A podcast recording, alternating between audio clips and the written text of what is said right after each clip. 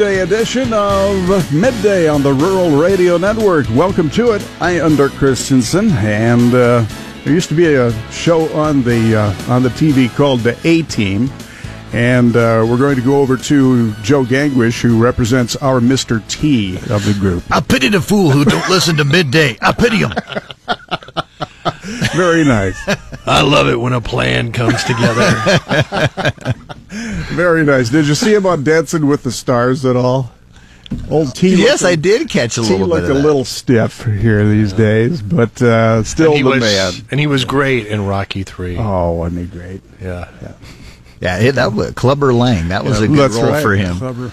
Pain, pain. All right, Mr. Gangwish, lead it off here on the A team. Well, in Ag News, Jesse's going to be with you at that time. She'll be talking about uh, E85 for just 85 cents in Lincoln this week. That'll be at Pump and Pantry at uh, their Lincoln locations, and they will have at one uh, location will they have the, the special pricing and a ribbon cutting there. They source only Nebraska ethanol at Bosselman's Pump and Pantry. That's pretty cool. So that's at 1213. Also, Susan Littlefield has the buzz on pollinators. Did you catch that? The buzz on pollinator. Oh, uh-huh. ah. She came up with that. I did. Uh-huh. So Call a doctor. My sides are splitting. Chad Moyer is our guy on the scene in West Point. He didn't have far to go today because the mid-year meeting for Nebraska Cattlemen is right there in West Point, and he's handling the reports. He'll talk to John Widdison from Kearney, chairman of the uh, Nebraska Cattlemen Animal Health and uh, Nutrition Committee, and then you'll have Merlin Nielsen, former faculty member at UNL's Animal Science Division and new member of Fair Nebraska. That's a group seeking to reduce dependence on educational funding from property taxes. He had a presentation before the taxation committee there today, so that'll be at 117. Jesse has an interview on heat stress in cattle. That'll be our newsmaker event coming at 1245. Look for- yep. And, and now to the guy that we call Face around the station. Here's Jason. nice. Face Jorgensen. Hardly. Hardly. Hey, I'll t- tell you, someone who tries to save face tonight would be the Cleveland Cavaliers. Yeah. They need a win badly in the NBA Finals, but they were here a year ago, and uh, it looked like they were torched, and they came back and they won it. So, never question the heart of a champion. We'll see what happens tonight in Cleveland. The eye of the tiger. Yeah, that's right. Also, um, Scooter Gennett, journeyman second baseman that not a lot of people have ever heard about, made history last night. Four home runs for Cincinnati. Wow. Four straight home runs. He became the 17th player in Major League history to hit four home runs in a single game.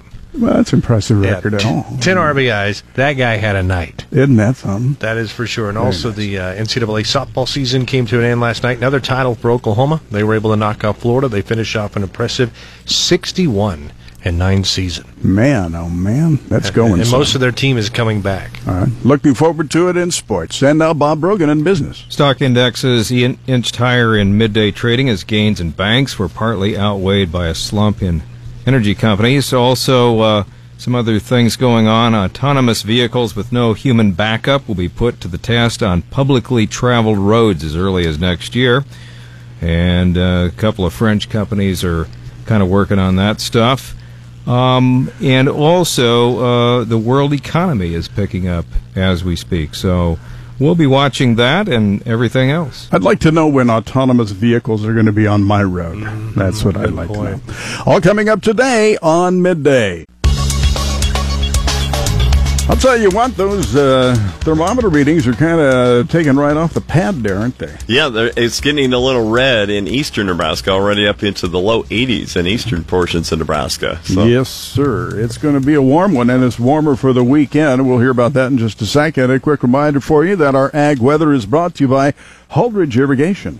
We did have uh, some rain move through yesterday thanks to a front. It was pretty spotty, but they did get up to an inch and a half of rain towards the Plainville, Kansas area in north central Kansas. A few other locations, very spotty reports across central Nebraska and northern Kansas, right around a quarter to a half an inch. But a lot of people, of course, getting shorted or missing out on that rain. We could see some more spotty rain and thunderstorms today as the pieces of energy rotate around an area of low pressure that's currently over the Dakotas. That slightly better chance that some rain will will this afternoon during the peak heating of the day. But once again, just looking at some spotty chances for thunderstorms. So maybe if you got shorted this last time, you may be able to catch up a little. Some south winds returning with mainly seasonal temperatures for most of us on into the low 80s. Those thunderstorm chances start to diminish tonight as that area of low pressure moves into Minnesota. Tomorrow, we will be on the eastern edge of a ridge of high pressure that's centered over the Rockies. A disturbance dropping down that edge of the ridge could develop some late day and evening thunderstorms over western Nebraska and Kansas and then start to track to the east, but they'll probably start to die out as they move into central sections. The high pressure ridge moves on to the plains for Friday and the weekend. We'll get underneath that dome of high pressure for some hot and dry conditions. Also, the humidity figuring back into our forecast over the weekend as temperatures warm on into the 90s, and we'll also see some gusty winds out of the south. A cold front, though, by Monday night will start to bring a chance of some thunderstorms in some areas and some more seasonal temperatures. In our long term forecast, temperatures mostly warmer than normal for Nebraska, Kansas, and nearly all of the eastern two thirds of the U.S. Monday through June 20th. For precipitation, Nebraska and Kansas mostly right at near normal levels for precipitation Monday through June 20th. Western areas on the edge of slightly drier than normal. Eastern areas slightly wetter than normal in the long-term forecast. Weather factors driving market trade today include concern over a round of early summer heat in the central U.S. the rest of the week and continued dryness across the northern plains. Wet weather will gradually subside across the southeast. By the end of the week, though, warmth will build east across the nation's midsection, while cool air will overspread the west and linger in the east. Heat in the Midwest in the next 10 days expected to be building, and that could be stressful to developing crops already in an uneven growth scenario. Crops across the northern plains in line for some slight easing of their drought stress the next week with the promising round of some light to moderate rain. Before the rain, though, it will be hot and dry. Spring wheat conditions across the northern plains at their poorest level in nearly 30 years for this time of the season. It will be mostly hot and dry over the southern plains the next five days to favor wheat ripening ahead of harvest. That heat, though, will be stressful for developing row crops and livestock across the feedlots. Variable showers indicated for Ukraine the next five days, with only light rain for the dry central part of Ukraine. Beneficial rain in Russia is contrasting with the return to dry conditions in Ukraine. Weak conditions in Ukraine highly variable right now, but wheat yields look to be rather excellent in many parts of Russia thanks to they're getting lots of widespread rain. Regional Ag Weather with Paul Perkins is brought to you by Holdridge Irrigation. You can uh, see them at their locations. Holdridge Irrigation bringing you the ag weather. Now, I guess all in all, this basically just looks like summer. Yep, is it's, here. yeah, some spotty showers and thunderstorms popping up when we get that afternoon heating going, and especially going to feel summer this weekend when we have that dome of high pressure move overhead. Well, it took Really- its time getting here. yeah, exactly. It's gonna it's gonna warm up. Hopefully, the air conditioner is working for you. That's for sure. all right, and when you need weather anytime. KRVN.com.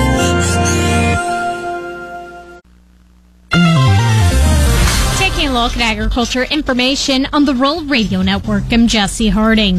A Nebraskan has taken the role as president of the National Pork Board. Susan Littlefield has more. Terry O'Neill, a pork producer from Friend, Nebraska, has been elected as president of the National Pork Board during the organization's board meeting in Des Moines, Iowa this week. The National Pork Board is comprised of 15 farmer directors representing America's pig farmers. O'Neill said that he is proud to represent the 60,000 pig farmers and is honored and humbled by the confidence the board has placed in him. O'Neill and his wife Diane own and operate O'Neill Farms in Friend, Nebraska, a to finish pig farm that markets 12,000 pigs annually. In addition to pigs, O'Neill Farms also grows corn and soybeans on 700 acres. I'm Susan Littlefield on the Rural Radio Network. The Nebraska Cattlemen Mid-Year Meeting is underway in West Point, and Chad Moyer is there. In the Taxation Committee meeting this morning, members discussed issues around health care and access to health care. The committee passed an interim resolution that advocates for more of a market-based health insurance system, full Medicare, Medicaid reimbursement, and critical access to rural hospitals. Ken Herz of Lawrence is committee chair. that's our biggest concern is is access in, in rural areas and uh, and for the healthcare providers. Uh, we uh, we're really concerned about travel time and and uh, the hospitals and, and and care providers that will be that we can access. So that's really important to us. The policy will be reviewed by the NC board, then be discussed at the NCBA summer meeting next month in Denver. On the Rural Radio Network, Chad Moyer reporting. Flex fuel vehicles and drivers can take advantage of huge savings with the E85 for just 85 cents in Lincoln at the Pump and Pantry on West O and Sun Valley Boulevard. That will be tomorrow on June 8th. Megan Grimes, ethanol program manager with the Nebraska Ethanol Board, says there is an extra special twist to this. Yeah, Pump and Pantry is owned by Bosselman, it's owned by Enterprises, and they own multiple pump and pantries around the state. And they're one of the fuel retailers that offers a lot of ethanol blends. And the great thing about them is that they buy all of their ethanol from locally produced um, ethanol plants. So all the plants here in Nebraska have the opportunity to work with Bosselman's to sell locally produced ethanol. Grimes says the event will take place from 3 to 6 p.m. to get E85 for 85 cents. There will also be a ribbon cutting at 2.30 p.m. to mark the grand opening of the Flex fuel pumps. They will now disperse E85 in Clean 88, which is a high octane, cleaner burning blend of 15% ethanol. And today, the House Agriculture Committee held a hearing on the future of international food aid and agriculture development as a continuation of the committee's series to examine all aspects of the next farm bill. Chairman of the committee, Mike Conaway from Texas, and members of the committee heard from stakeholders on the critical assistance that these programs provide in both terms of global food security and U.S. national security. Among the list of witnesses with was Mr. Ron Suppes. He is a wheat producer from Dighton, Kansas. He was testifying on behalf of the U.S. Wheat Associates. And according to EIA data, ethanol production averaged 999,000 barrels per day. It is down 2.1% from the previous week and is also a five week low. The four week average for ethanol production decreased to 1.014 million barrels per day for an annualized rate of 15.54 billion gallons. You're listening to the Rural Radio Network. Chad Moyer with you, reporting from the Nebraska Cattlemen mid-year meeting, which is going on at uh, in West Point this year. Let's visit with the chairman of the Animal Health and Nutrition Committee, is John Widdowson from Kearney, Nebraska. John, thanks for visiting with us here today. Uh, unlike other years, it, uh, you said uh, there weren't too many issues to talk about. Things went relatively quick in your committee, huh? You bet, Chad. Yeah, uh, most years we've had a full agenda and, and, lots of issues and topics to deal with, but uh, fortunately this uh, this mid year uh, it's been kind of quiet on the Animal Health and Nutrition Committee, which is a good thing. So uh, not a lot of health issues that our state's dealing with this time. So we just did a lot more reviewing of things that we have in the in the pipeline that we're working on and, and updated our our members on those. All right, and, and preparation in your committee I think is pretty important, and the issues that were talked about may be focused around that, especially in a situation where there's a catastrophic cattle loss in the state. That was talked about, huh? You bet, Chad. Uh, a couple years ago, we developed a disposal plan task force committee, and that, and that committee was to develop a, a short white paper for if we had a eradication of a a deadly disease in the state, or if we had a major weather issue that we had to deal with, say, uh, large, you know, high temperatures, and we had massive losses in feed yards what do we do with those cattle and how we deal with them? So our group is uh, using all the stakeholders from DEQ, the Department of Ag, uh, local people, and we're building a, a, a, plan that our producers can quickly look at and say, okay, these are some things that I need to be prepared for, have our operations prepared for. So we gave them an update on where we're on that, and hopefully in December we will have that completed. Yeah, I was going to say, where are we at with that? Uh, still gathering stuff, or is it kind of work? Putting t- things together now, huh? Oh, uh, yeah, we're, we're combining things. Uh, we, just to tell you, we had over 42,000 pages of documents that we are building together to probably condense into one to maybe two pages. So it's a, a little bit more robust than we in, uh, initially thought, but uh, we're getting there and we're excited about what it'll do for our producers. Okay. How about uh, cattle movement uh, from state to state? there was an update on specifically what the Nebraska Department of Ag might look at in terms of cattle coming into Nebraska. What's that discussion? You bet. we just got the Nebraska import order, and it was a draft proposal. And so uh, Melanie Benjamin and I, we've we've kind of dived through that, and we're going through it pretty hard. We updated the members today on that uh, draft proposal.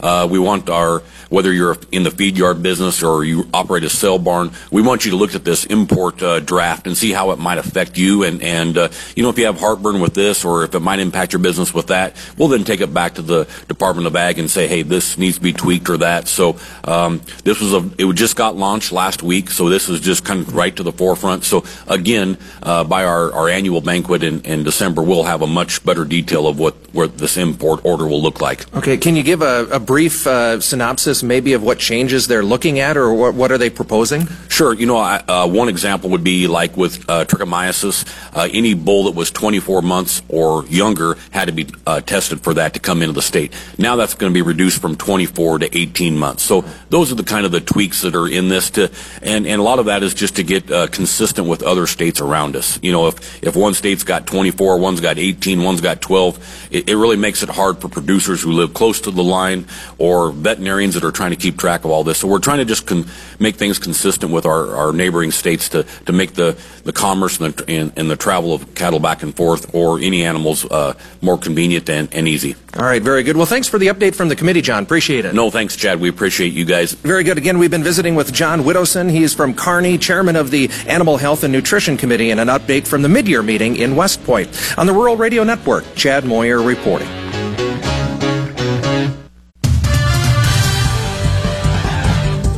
You're listening to Midday on the Rural Radio Network, and it's time to check sports with Jason Jorgensen. Hey, thanks, Dirk. Well, the possibilities seem endless for the Golden State Warriors when they are rolling. Dominating like no team ever has in the postseason, the Warriors look capable of anything except maybe another NBA Finals collapse. They take a 2 0 lead over Cleveland into tonight's Game 3, just as they did a year ago. The Warriors actually had a higher victory margin through two games of last year's Finals, but they didn't have Kevin Durant or a fully healthy Stephen Curry. Somehow the Cavaliers have to change all of that. They did it a year ago, coming home after losing the first two by a combined 48 points and beginning a turnaround that led to a 120-90 rout in Game 3. The opponent and the situation are the same yet for many things feel much different. Scooter Gennett hit four home runs, matching the major league record, and finished with 10 RBIs as the Reds routed the slumping Cardinals last night 13 1. In the process, he became the 17th player to homer four times in a game, and perhaps the least likely the scrappy second baseman who was claimed off waivers from Milwaukee in late March. He started the night with 38 career home runs, including three this season. Josh Hamilton was a previous player to hit four home runs in a single game. He did that for Texas five years ago. Dodgers left-hander Clayton Kershaw and Nationals righty Stephen Strasburg square off in a matinee matchup of NL Cy Young Award contenders. Kershaw struck out 14 in his last start against Milwaukee to reach 2,000 strikeouts for his career. Although the ace has allowed four homers over his past two starts, Strasburg is two starts removed from striking out a career 15 against San Diego. In tennis, Novak Djokovic is out of the French Open. The defending champion from Serbia lost to six-seeded Dominic Thiem today in the quarterfinals. Thiem will now face Rafael Nadal in the semis. The 23-year-old Australian beat Nadal last month in Rome, and the Spaniards' only loss on clay this season. Shay Knighten did it again. This time around, she had a three-run double in the second inning that helped Oklahoma defend its NCAA softball title with a 5-4 victory over Florida. The Sooners won both games of the best of three series, and they wrap up a 61-9 season. And UNK wrestler Wesley Dawkins won his division at the UWW Cadet and University Nationals this past weekend in Akron, Ohio. Dawkins, who is a graduate of Lincoln High, joins Loper legend Tervel Dlagnev as the only UNK wrestlers to ever win a title at this tournament. For the Lopers last year, Dawkins took a redshirt year. That's a look at sports. Have a great day. I'm Jason Jorgensen. Stay tuned. More midday is just ahead. You are listening to the Rural Radio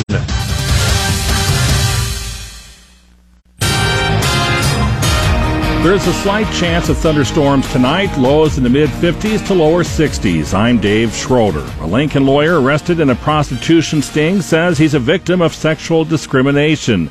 Vincent Valentino is challenging the constitutionality of his arrest and says he's also not being given a gender neutral chance at a pretrial diversion in lieu of prosecution. The judge denied Valentino's motion for officials to provide documents that he says would have supported his case. The Buffalo Common Storytelling Music Festival, Friday and Saturday in McCook, promises uh, acclaimed storytellers, poets, historians, musicians, a stage show, stories, and theater for the young. Histories, mysteries, bus tour, and much more. Mary Doolan of McCook says a storytelling festival is a way of preserving history. Our goal, I guess, is to continue the to preserve the stories of our area, of the history that has happened here, of the people who have come before us, and and let those generations ahead of us know why things happened around here and how they happened and and I think we're very interested in, in keeping those stories going. Doolan says nationally prominent storyteller and speaker Kim Weitkamp of Virginia, along with Frank Solivan and Dirty Kitchen, uh, will be among the headliners at the festival. A Nebraska prisoner serving time for robbery and weapons convictions has died at a Lincoln hospital. 22 year old Dalen Lemire died Tuesday. Authorities have not confirmed the cause of death, but prison officials say he tested positive for methamphetamine and ecstasy. Prison officials say Lemire was found unresponsive in his cell at the Tecumseh State Correctional Institution on May 27th. He was taken to a nearby hospital in Johnson County and later transferred to Bryan West in Lincoln, where he died. Lemire was sentenced to six to 11 years in prison for four counts of robbery and one count of use of a weapon to commit a felony in Douglas County. He was scheduled for release in September of 2020. The Nebraska State Patrol will investigate. Republican Governor Sam Brownback in Kansas says the income tax increases the legislators enacted over his veto will be bad for the long-term health of Kansas's economy. The governor said during a news conference today that he believes the increases will slow job growth and discourage companies from moving to Kansas. Legislators repudiated past income tax cuts that championed by Brownback in passing a measure that's expected to raise $1.2 billion over two years. It increases income tax rates and ends an exemption for more than 330,000 farmers and business owners. We want your news, video, and photos. Tip us under the news tab at krvn.com. In the news center, I'm Dave Schroeder.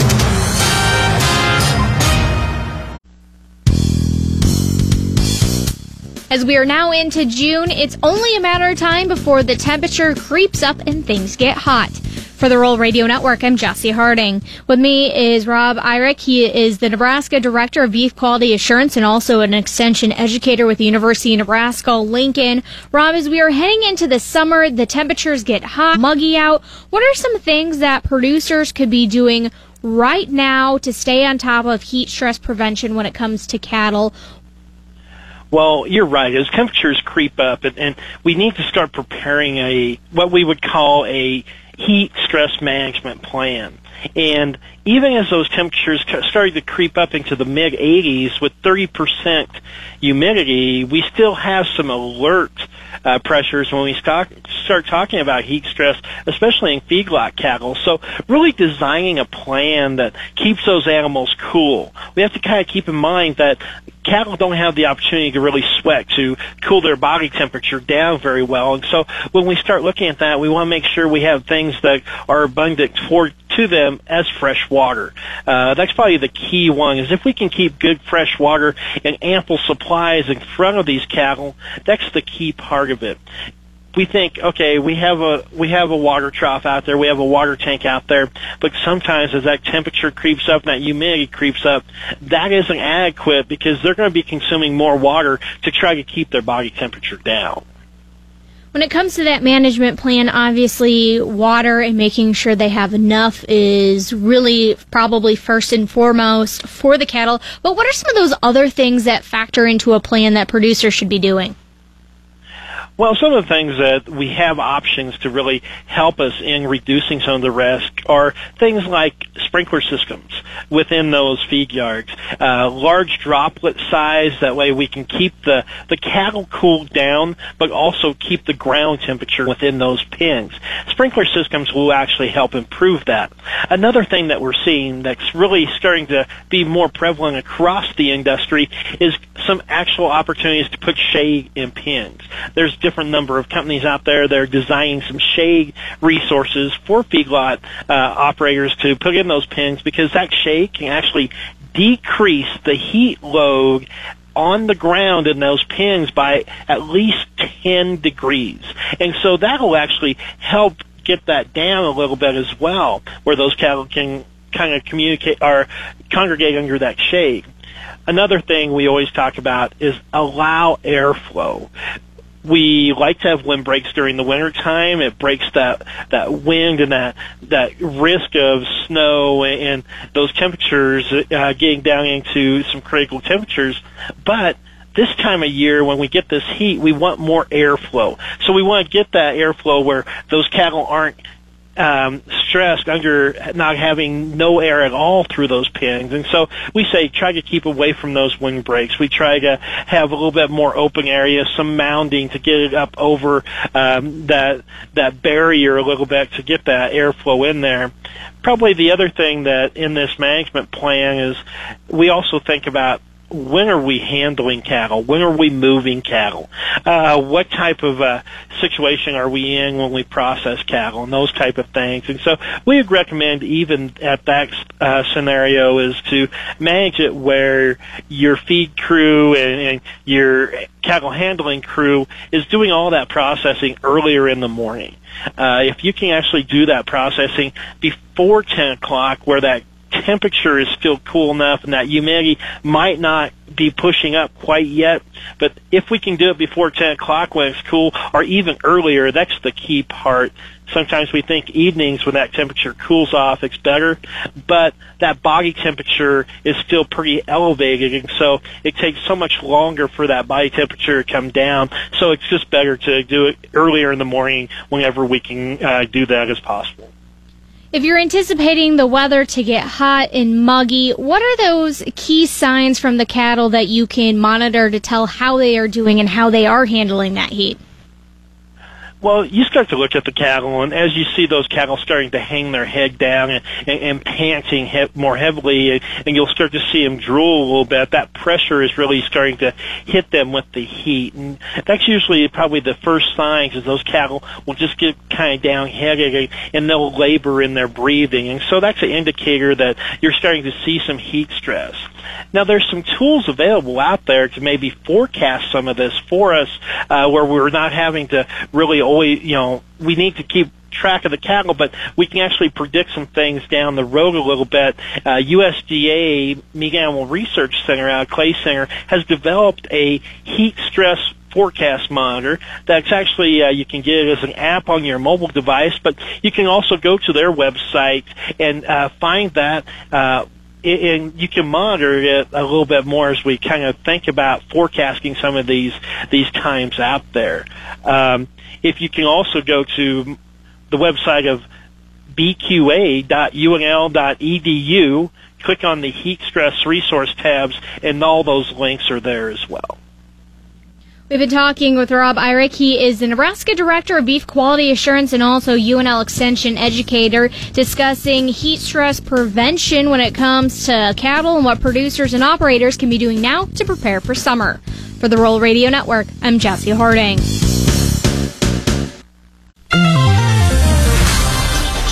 Let's talk about the livestock futures market and what happened today with Joe Teal, Great Plains Commodities. Joe? Yeah, it was kind of a uh, interesting day. Uh, we're going to finish higher in the live cattle uh, with some uh, several triple-digit gains.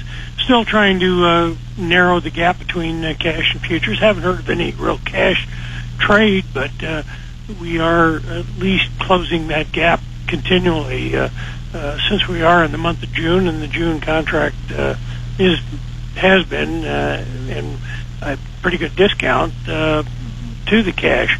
Uh, but as we move along, uh, the cutouts were higher, uh, so things still remain on a positive basis, despite the fact yesterday we had the big sell-off, uh, which I think was more uh, technical in nature than uh, than fundamental, um, as we couldn't make it through uh, the recent highs, and I think we ended up with a lot of selling.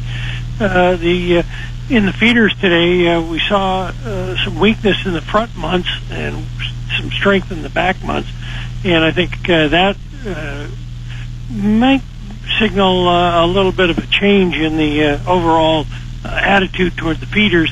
Uh, those, that's bear spreading, and uh, you, generally speaking, that's not a very positive sign. And uh, but we did bounce back near the end of the day uh, to get well off our lows in the, the in those front months. So a mixed out of the uh, feeders. Over in the hogs, mixed there too, uh, lower in the uh, front end and a little bit higher in the back end. Cash still firm, index still moving higher, cutouts off a bit, and I think that's uh, one of the reasons for the weakness in the front end. Thanks, Joe. Joe Teal, Great Plains Commodities. Dewey Nelson reporting.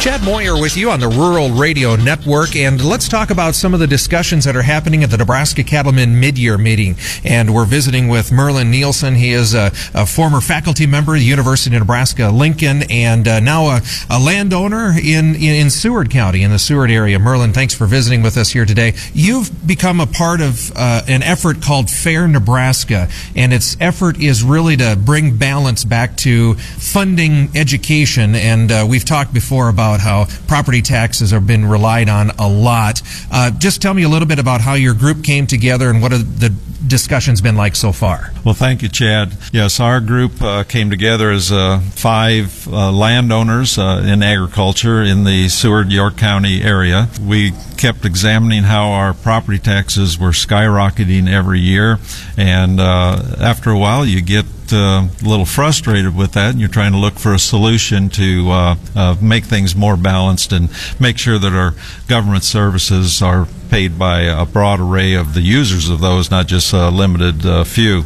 We've had some proposals that have been brought up so far. None have got traction, but give us the proposal that Fair Nebraska has put together and put up for discussion. Well, the one that we've uh, put up, and we have it listed on our website, we'd urge people to go look at that, fairnebraska.com. This uh, prescription that we have put together is one that in the future we would move uh, all community colleges and all ESUs to the state budget. And in addition, at the K 12 level, we would move the full cost of a basic adequate uh, standard education that's defined by the state of Nebraska Department of Education, we would move that to be paid out of the state general fund budget as well. And then at the local level, there would still be some specific needs that are unique for districts that the local boards would decide, like busing and, and athletic activities and special uh, uh, classes, elective type of classes that might come along that are unique for one school compared to another. But at any rate, that would be paid by property taxes on residential property only. So how does does that change the percentages that have gone uh, gotten wider and wider over the years, Merlyn? Yeah. Well, as we look at uh, uh, state and local taxes in Nebraska, we're sitting uh, very, very heavily on property taxes right now. The, the, the last data I've seen are about 49% of our uh, taxes in Nebraska go to uh, property tax. about 31, 2% is to income tax. And a very, very small amount, 19%, is uh, Uh, uh, sales tax.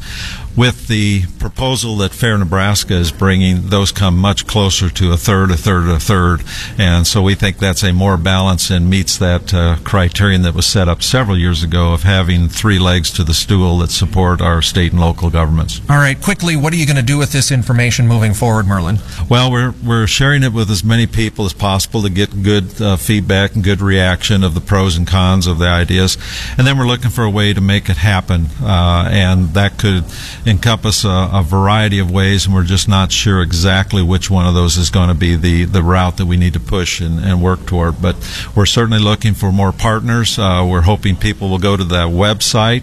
Uh, just look forward to hearing from people and hearing how we can broaden our network uh, to apply pressure uh, in the ways that are needed to make effective change. Merlyn Nielsen, a landowner from Seward County, a member of the group Fair Nebraska, here on the Rural Radio Network. Chad Moyer reporting.